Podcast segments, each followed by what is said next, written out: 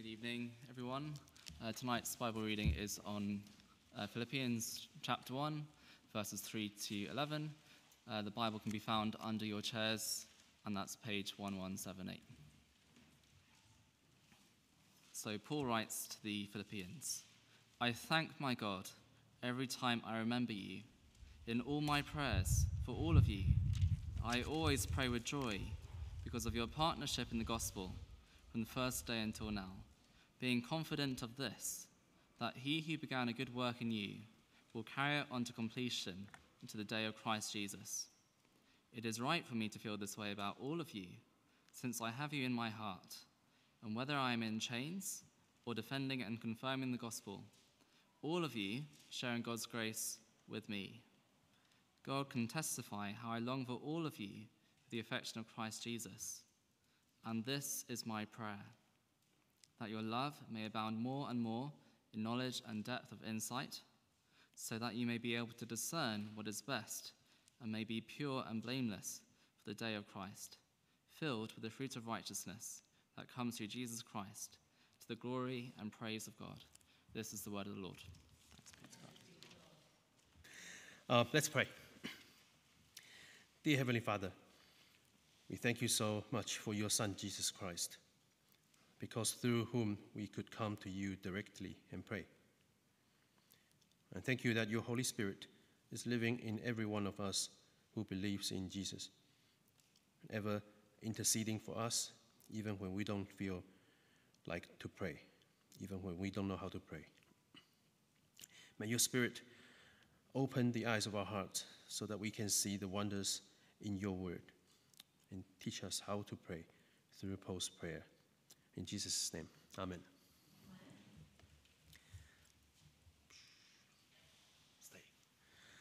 Uh, for those of us who are believers, what excites you in your faith?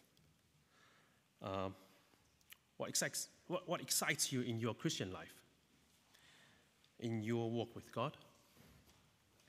And what things give you joy?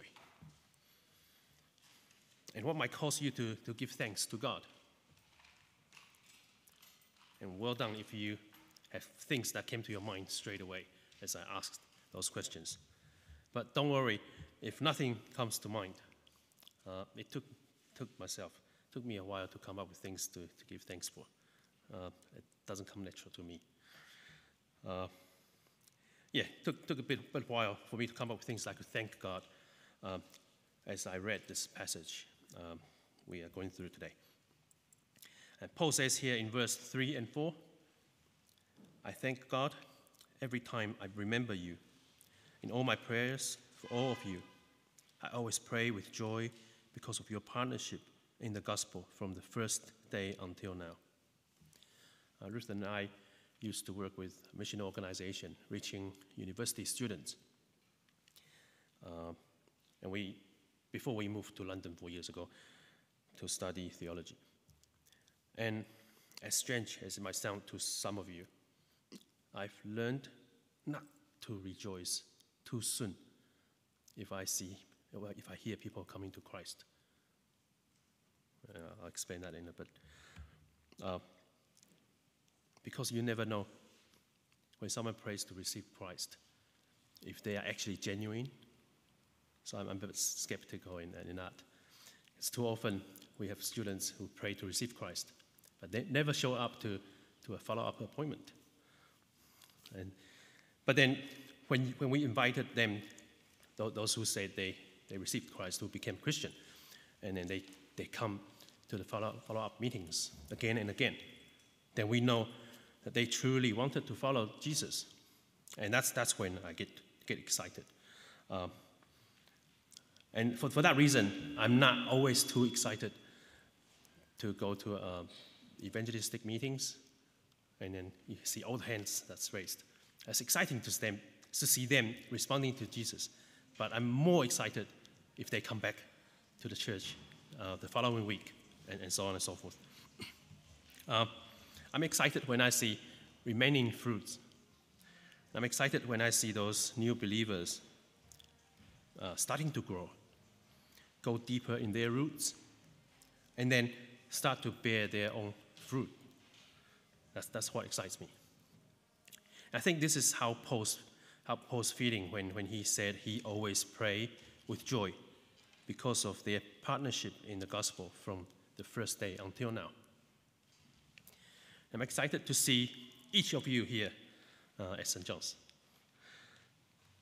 Uh, the fact that you keep coming back shows that you are either genuinely seeking if you are not a believer yet, or you are a remaining fruit from someone who shared gospel with you, that you, you became a Christian, and, you, you keep coming back because you want to grow.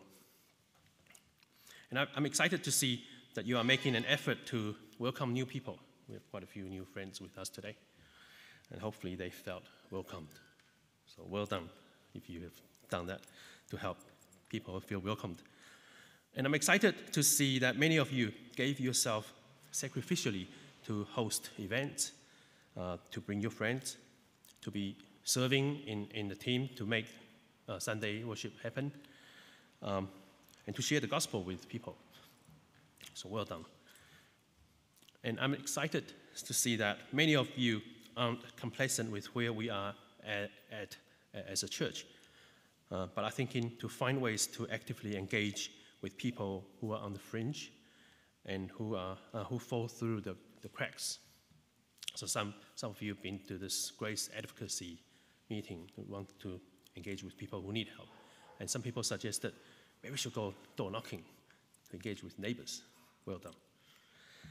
Uh, having said all that, I must confess, it actually isn't natural for me to always think like how Paul thinks and give thanks like he does. And I hope you didn't cringe when I said all those things, when I said, well done. I hope it wasn't cringy at all. Um, uh, maybe we ought to practice giving thanks and encouraging each other more, like, like Paul, who always does that. Uh, verse 6 Paul tells the Philippian believers that they can be certain that he who began a good work in you will carry it on to completion until the day of Christ Jesus.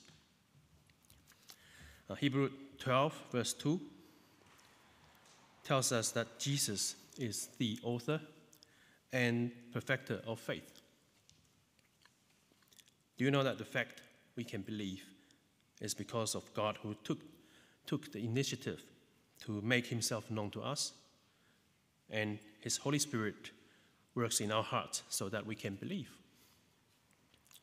And once we believe that Jesus is the Messiah who died for our sins, that's, that through him, through him alone, we are saved and become children of God.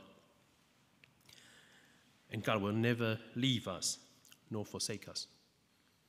Jesus even promised twice in, in John chapter 10. He promised many times elsewhere, but in John chapter 10, he said, No one can snatch us out of his hand. No one can snatch his sheep out of his hand, out of his father's hand. No one, not even us. None, none of you, not even any of you. Imagine God grabs hold of your arm and he promised he will never let you go. So I was, I was thinking about inviting David up, but I don't want to embarrass him in front of you. So imagine God grabs hold of your arm. All right? Just keep imagining. Uh, no matter what. Now, when we pray, it's like if we, we also grab onto his arm back, like, so, you know, it looks so much better if, if I'm grabbing someone's arm and he grabs back. Okay? So when we pray, it's like we grab onto his arm. And you're putting your trust in him. And you get to feel, you get to feel the muscle. You know, you get to feel the strength in his arm. But even when we let go, even when, when I let go of his arm, for whatever reasons, he never lets me go. He never lets us go. So now, keep, keep, that, keep that image in your mind as we look at how we can pray for ourselves and for each other, just as Paul prays for the Philippian believers. Uh, firstly, verse 9 Paul prays that your love may abound more and more in knowledge and depth of insight. This prayer here is a little different from Paul's prayer for the Thessalonian believers in, in another book that he wrote, sorry, in another letter that he wrote to the Thessalonians, uh, where, where Paul prayed that the Thessalonian believers' love may grow and overflow to each other. Uh, here, Paul was addressing to the Philippian believers, and while he addressed to them collectively, Paul was focusing on encouraging individual growth here. And in verse 9, the word abound means to have more than enough, to a point that you have plenty left over. So I guess in, in a way you could say he was praying a similar thing that their love, as, as their love abounds, it would benefit others around them because of all the leftovers, because of all the, all the than enough that they can share. And the reason Paul is praying that their love may abound here in verse 9 is so that they can discern what is best. That's verse 10. And result in being pure and blameless and fruitful, Uh, which we will get, get to it in a bit. So Paul, Paul knows in order to get there, their love would have to grow in knowledge and depth of insight. But why, why does Paul describe Christian love in this way? Love that abounds more and more in itself. That phrase sounds good enough, doesn't it? And it sounds biblical as well, you know, that your love would abound more and more. But perhaps you will see what Paul's getting at uh, quite quickly. You see where he is getting at. If I was to replace this phrase with something else, for example, Paul doesn't pray that their love might abound more and more in ignorance and in insensitivity. Or Paul doesn't pray that their love might abound more and more in stupidity and cheap sentimentality. He prays rather that their love might abound more and more in knowledge and depth of insight. And this ever growing love Paul prays about is very particular, uh, almost discriminating if you think about it. It is to be constrained by knowledge and depth of insight.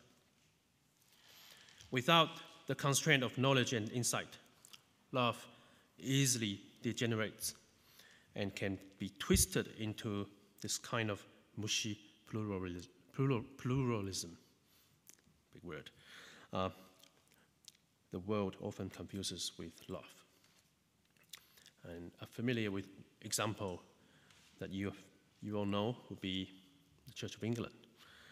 Many of the leaders within the Church of England are still bent on offer prayers of blessing to same-sex couples in the name of love and acceptance. But in rea- reality, they have been leading people uh, astray from what the Bible teaches.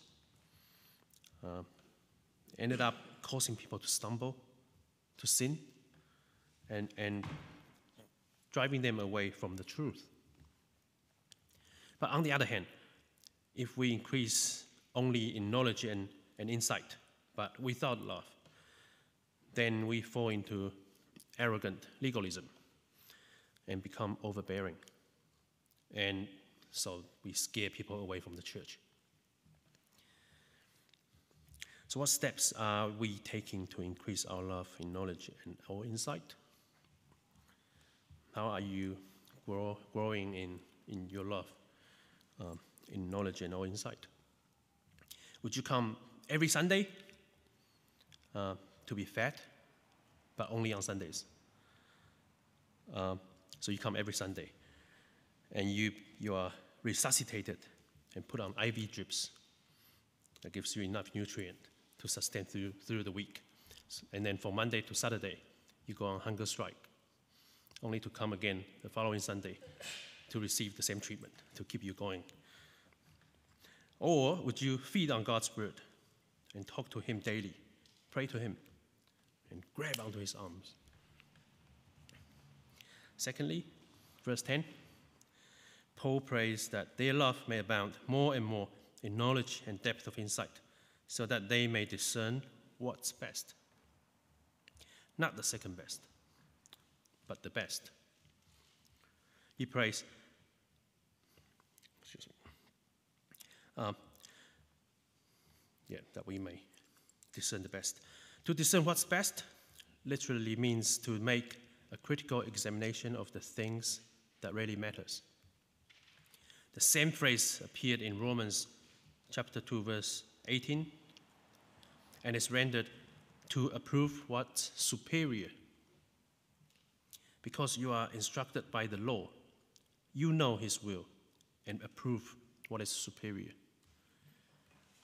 And here in Philippians chapter 1 verse 9 as your love abounds more and more in knowledge and depth of insight, you may be able to discern what is best.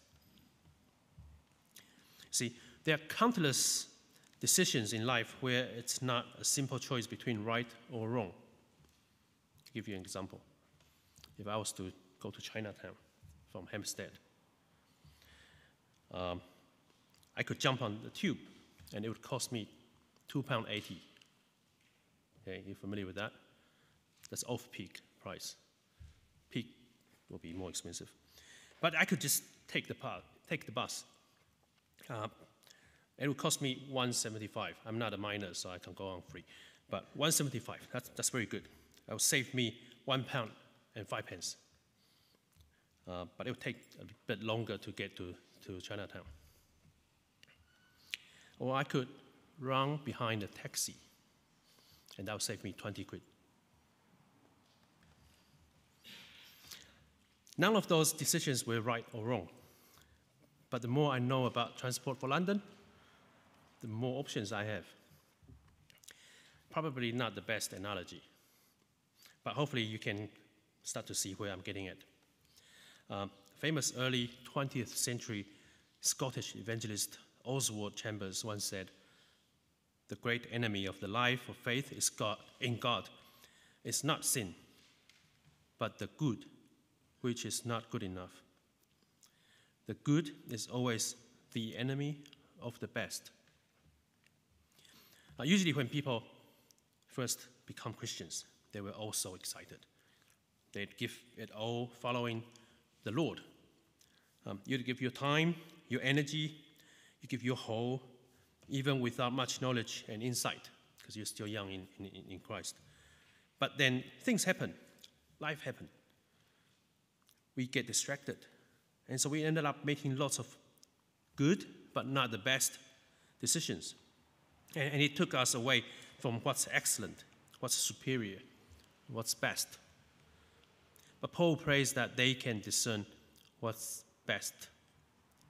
And so that we can yield 30 times, 60 times, 60 times, or even 100 times more fruit as a result. See, God is going to be faithfully getting us to the destination, whether we end up uh, um, discerning what's best or not. But you and I are still responsible for how much we enjoy and experience this journey, based on how much our love grows in knowledge and insight, based on if you choose to grab onto his arm or not. Uh, finally, Paul prays that the love of those Christians might abound more and more in knowledge and depth of insight, so that they will be able to discern and approve what is truly excellent. And all of this so that they may be pure and blameless and filled with the fruit of righteousness for the day of Christ. And the reason I put verse 11 together with the second half of verse 10 is because it's actually a long sentence. Uh, so, filled with the fruit of righteousness in verse 11 is a parallel expression to being pure and blameless in verse 10.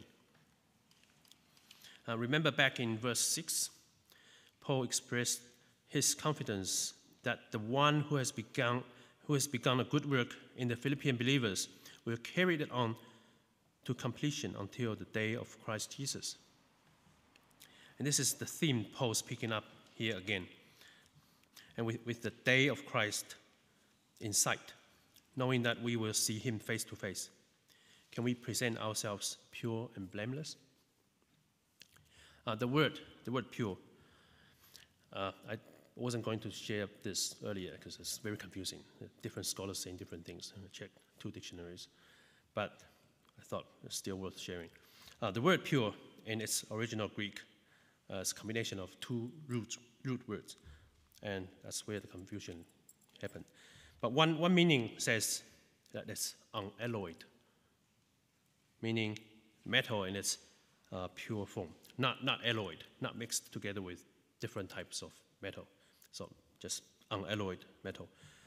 And an- another potential meaning of the word is exempt by heat or, or by sunlight. So back, back in those days, in, in the early first century, around then, there were lots of dishonest merchants around selling sculptures or artifacts. Um, they sell those flawed, flawed scu- sculptures or artifacts. And what they do is they professionally fill the cracks with wax. So professional that you couldn't tell if it's a legit, you know, good quality stuff or if it's flawed. And the only, only way you could find out if it's actually flawed is to put it under the heat or under the sunlight. So, so this word pure, it's got that meaning there. So, have we been tainted in any way and become impure? As we approach the day of the Lord, do we know if we are presenting ourselves pure and blameless, giving our best to the Lord? But we want to be pure and blameless, not because of fear that God is going to call us out or, or He's going to judge us harshly if we haven't been, you know, good boys and girls, being pure and blameless. No, Paul is encouraging them to live with a view to the day of Christ. Imagine this you're going to meet someone you love so much, uh, someone you know who loves you so much too. So you decided to make yourself presentable. You, you, you changed your bad habits and you do things you know that would please that person you love. And you just can't wait to see that person. Uh, it's what genuine relationship is all about. No one forces you to do things or to behave in a certain way. You just can't help but to be the best of yourself. Uh, it's exciting, it's joyful. No one forces you to do it. You aren't doing that out of fear that God might reject you. Can you see the difference?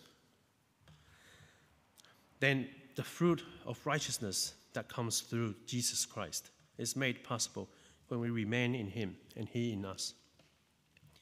We were like wild and useless olive trees, only till we are grafted onto Jesus. And through Him nourishing us, we then become fruit bearing branches.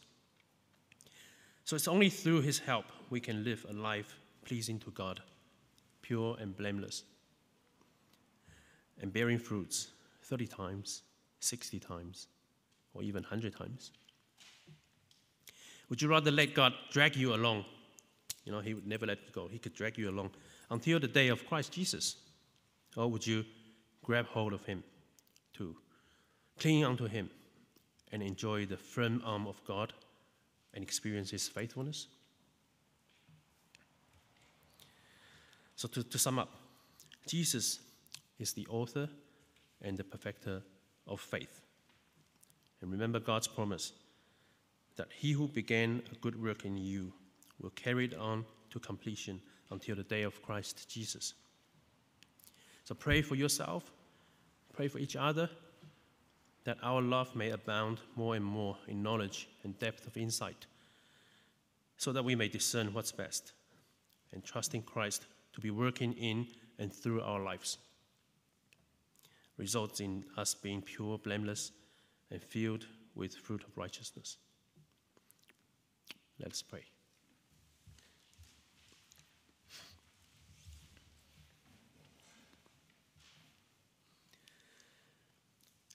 Dear Heavenly Father, We thank you for taking the initiative to make yourself known to us so that we can know you through Jesus, who is the author and the perfecter of our faith. Thank you that we can have confidence with 100% certainty that you, who began a good work in us, will carry it on to completion until the day of Christ Jesus.